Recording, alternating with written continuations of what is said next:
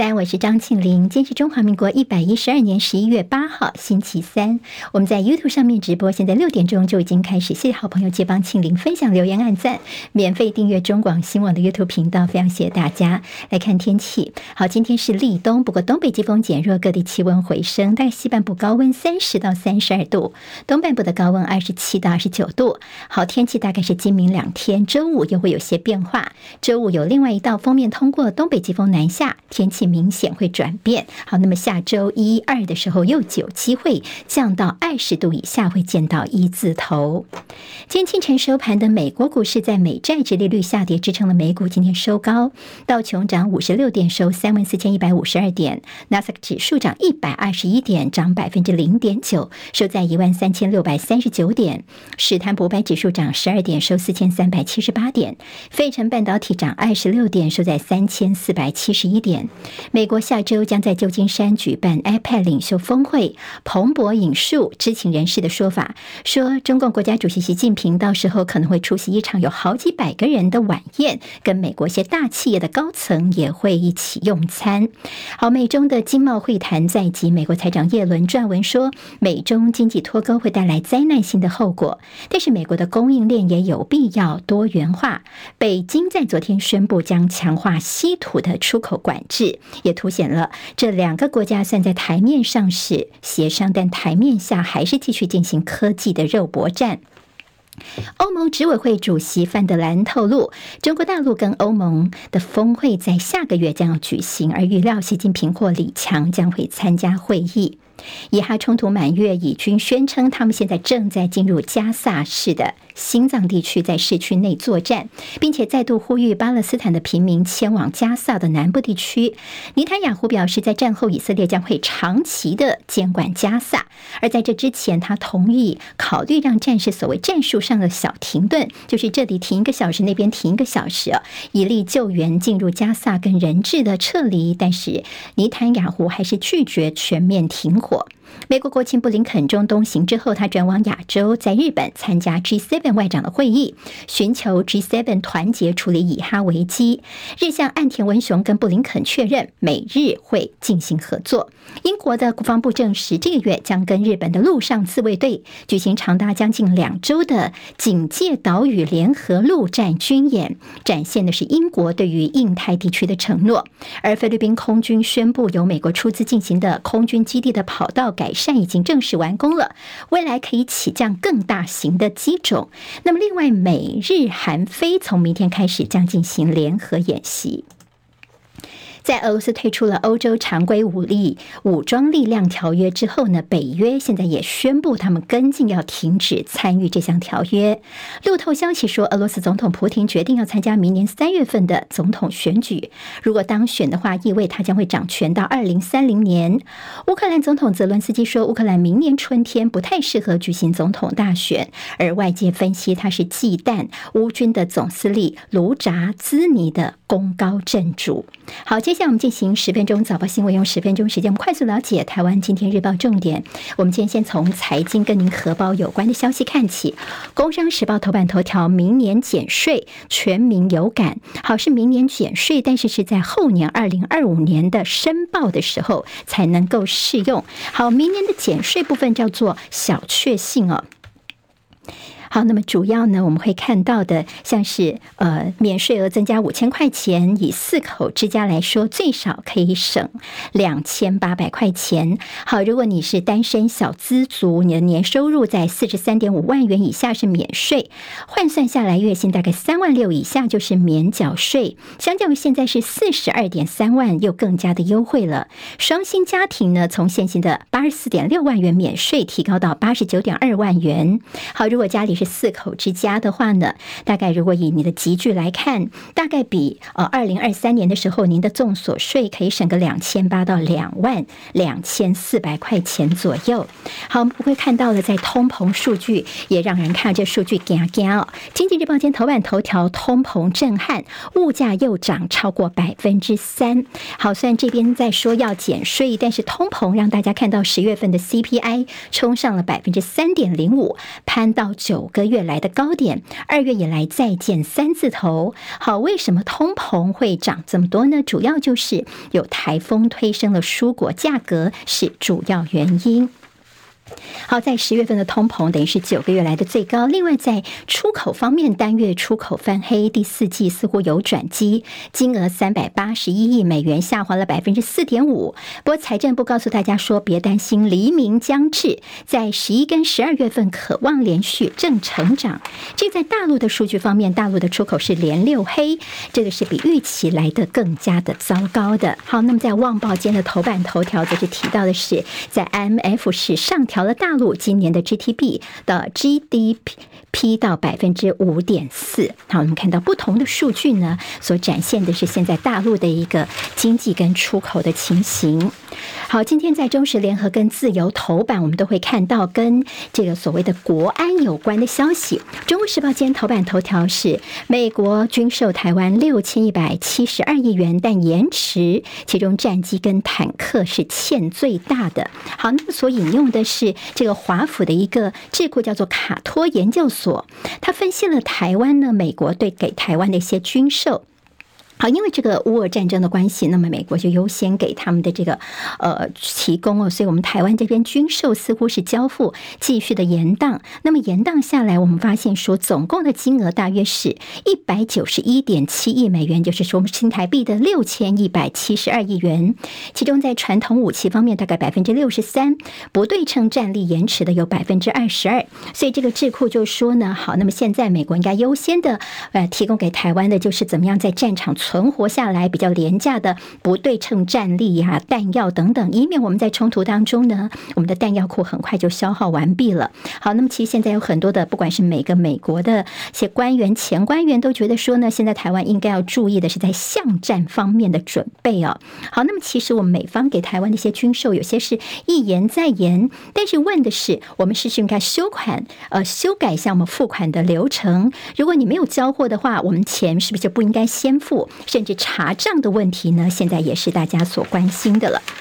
我们今天在联合报的头版头条看到的是这个民间的兵推结果，结果发现说能源是最最脆弱的。好，我们往里面看到底说了些什么呢？好，那么这是一个政大台湾安全研究中心所主办的一个呃区域的安全兵推，这个报告已经完成了几个重点，一个就是呢，不要轻信挟半导体能够令诸国，也就是说呢，不要以为说我们有半导体就一定是护国神山。那么在这个报告当中最严重，我们觉得最脆弱的是台湾的能源供应，因为我们的战备储量燃煤最多是四十二天，天然气最多十四天，尤其在电网的一个关键呢，我们的枢纽集中在三大超高压变电所，也就是变电所一旦被毁的话，很可能就整个瘫痪了。好，另外就是战争如果爆发的话，我们的医疗量能，好，军人的受伤，平民百姓的受伤，我们的医院量能到底有没有没有准备好呢？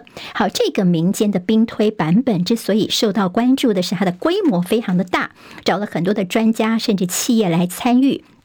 这远远超过了在过去非官方的兵推或者是国防部国安会的兵推呢。好，我们现在看到的这个兵推报告其实是层面更加的这个广泛的。好，那么其实还不只是在军事方面，因为其实很多其他包括什么嗯被撤侨啦，还有被封锁啦，甚至资金外移啦，房市跌，物价高涨，抢物资等等，这些是不是我们在兵推部分也都要考虑到的？好，那么等于说呢，他们在这个兵推部分大概只只有三成左右在看军事实力，其他的部分就是我们民间到底有没有准备好。进一步的分析说，我们的台湾社会真的已经准备好打仗了吗？国防并不是免费的，战备需要消耗资源，而民间要问到底你愿意牺牲多少。还有还看到说，兵推共军如果攻台的话呢，可能会先占个外岛，那么就在台湾的本岛会造成政治效应跟一些恐慌了。好，那么这个是在今天的联合报的一些分析报道。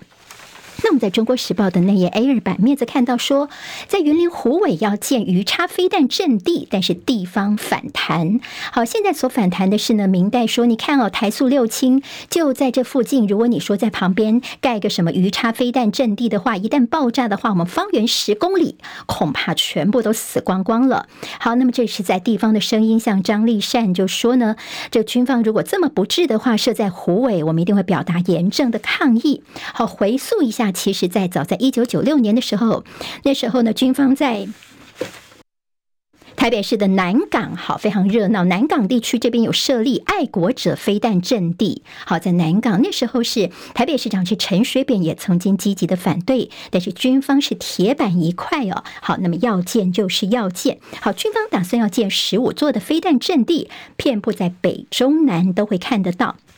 那么民众呢，则是觉得自己的安全受到威胁，居民喊不想活在恐惧当中。这战争阴影加剧之下，这些所谓的飞弹阵地，现在已经变成了嫌恶设施了。那么也就是大家对于在这个打仗方面呢，心中还是有相当多的疑虑的。自由时报今天在头版头条，好，这两个消息我们先来看一下，一个就是军情局的两个校官呢，诈领千万的工作费起诉。这个事情呢，原来是因为我们在这军情局的这两个校官呢，被发现说，从二零一八年开始，他们以捏造的说，哎，在大陆有一个情报员叫做梁芳哦，还有提供给一些这机密啊情报资料。然后呢，其实这是一个假造出来的人物。那么这两个校官呢，他们诈领了工作费超过一千万元，虚构的情报员来诈领金额，所以现在这两个人都已经被起诉了。另外就是第一座资安实战基地设在台南，好，那么现在打造半导体等五大演训场域，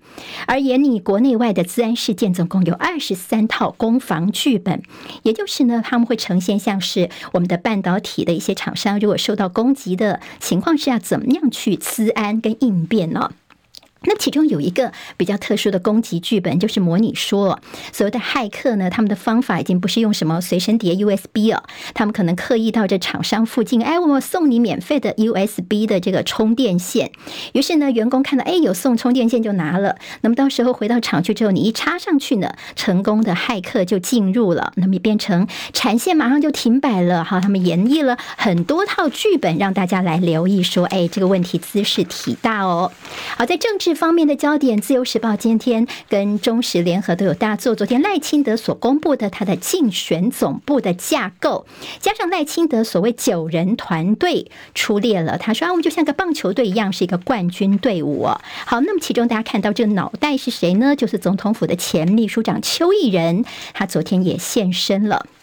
好，另外看到这个苏贞昌呢，他是荣誉主委，他是昨天唯一没有出席的人。而郑丽君呢，也在这个名单当中了。那么现在看起来他进了靳总的团队之后呢，所以看起来他应该就不可能是赖清德的副手，也就是赖萧配，几乎是呃这十之八九了。好，昨天其实引起最多的讨论的就是姚立明。好，姚立明呢，他这个人选呢，他的政之前的政治代表作就是二零一四年的时候呢，他是在柯文哲的参选台北市长第一届，那个时候他担任主任委员了。好，那么不过呢，昨天这姚立明他现在等于是投绿了，那么大家也关心他中间的一些转折。他就说呢，他其实那个时候呃被人家推荐跟柯文哲一起之后呢，那后来他认识了柯文哲的本面目之后呢，两个人就分手了。他说我等于是跟柯文哲是媒妁之言。那么又句俗话说就是呃因为误会而结合，因为了解而分手啊。再问到说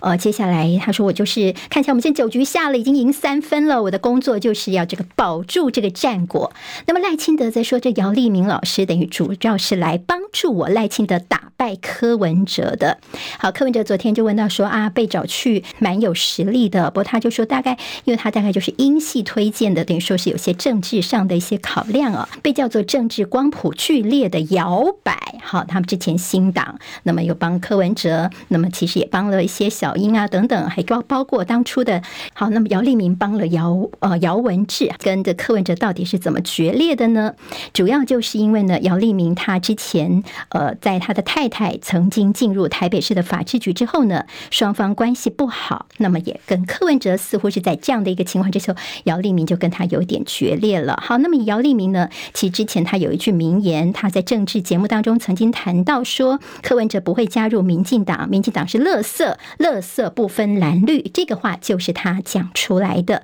那么赖清德现在找了姚立明去突破，也算是风险吗？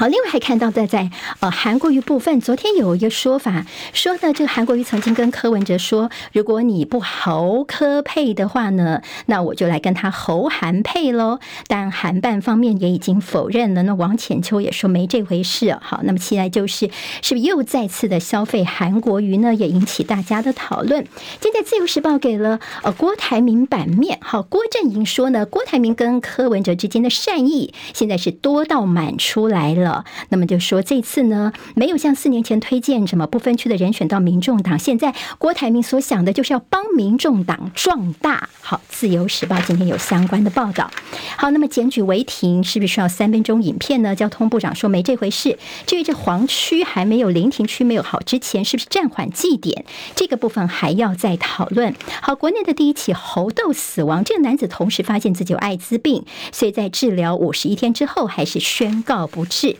好，在蛋价部分呢，最近受到混蛋波及买气降，蛋价跌了两块钱。还有就是在中央滥发新冠的快筛 I P 浪费公帑。好，就是今天的十分钟早报新闻，我是张庆玲，谢谢大家，拜拜。今天台湾各日报最重要的新闻都在这里喽，赶快赶快订阅，给我们五星评价，给庆玲最最实质的鼓励吧，谢谢大家哦。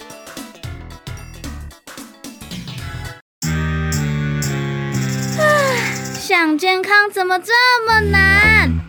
想要健康一点都不难哦！现在就打开 YouTube 搜寻爱健康，看到红色的爱健康就是我们的频道哦。马上按下订阅，并且打开小铃铛，就能医疗保健资讯一把抓。想要健康生活，真的一点都不难，还等什么呢？爱健康的你，现在就打开 YouTube 订阅爱健康。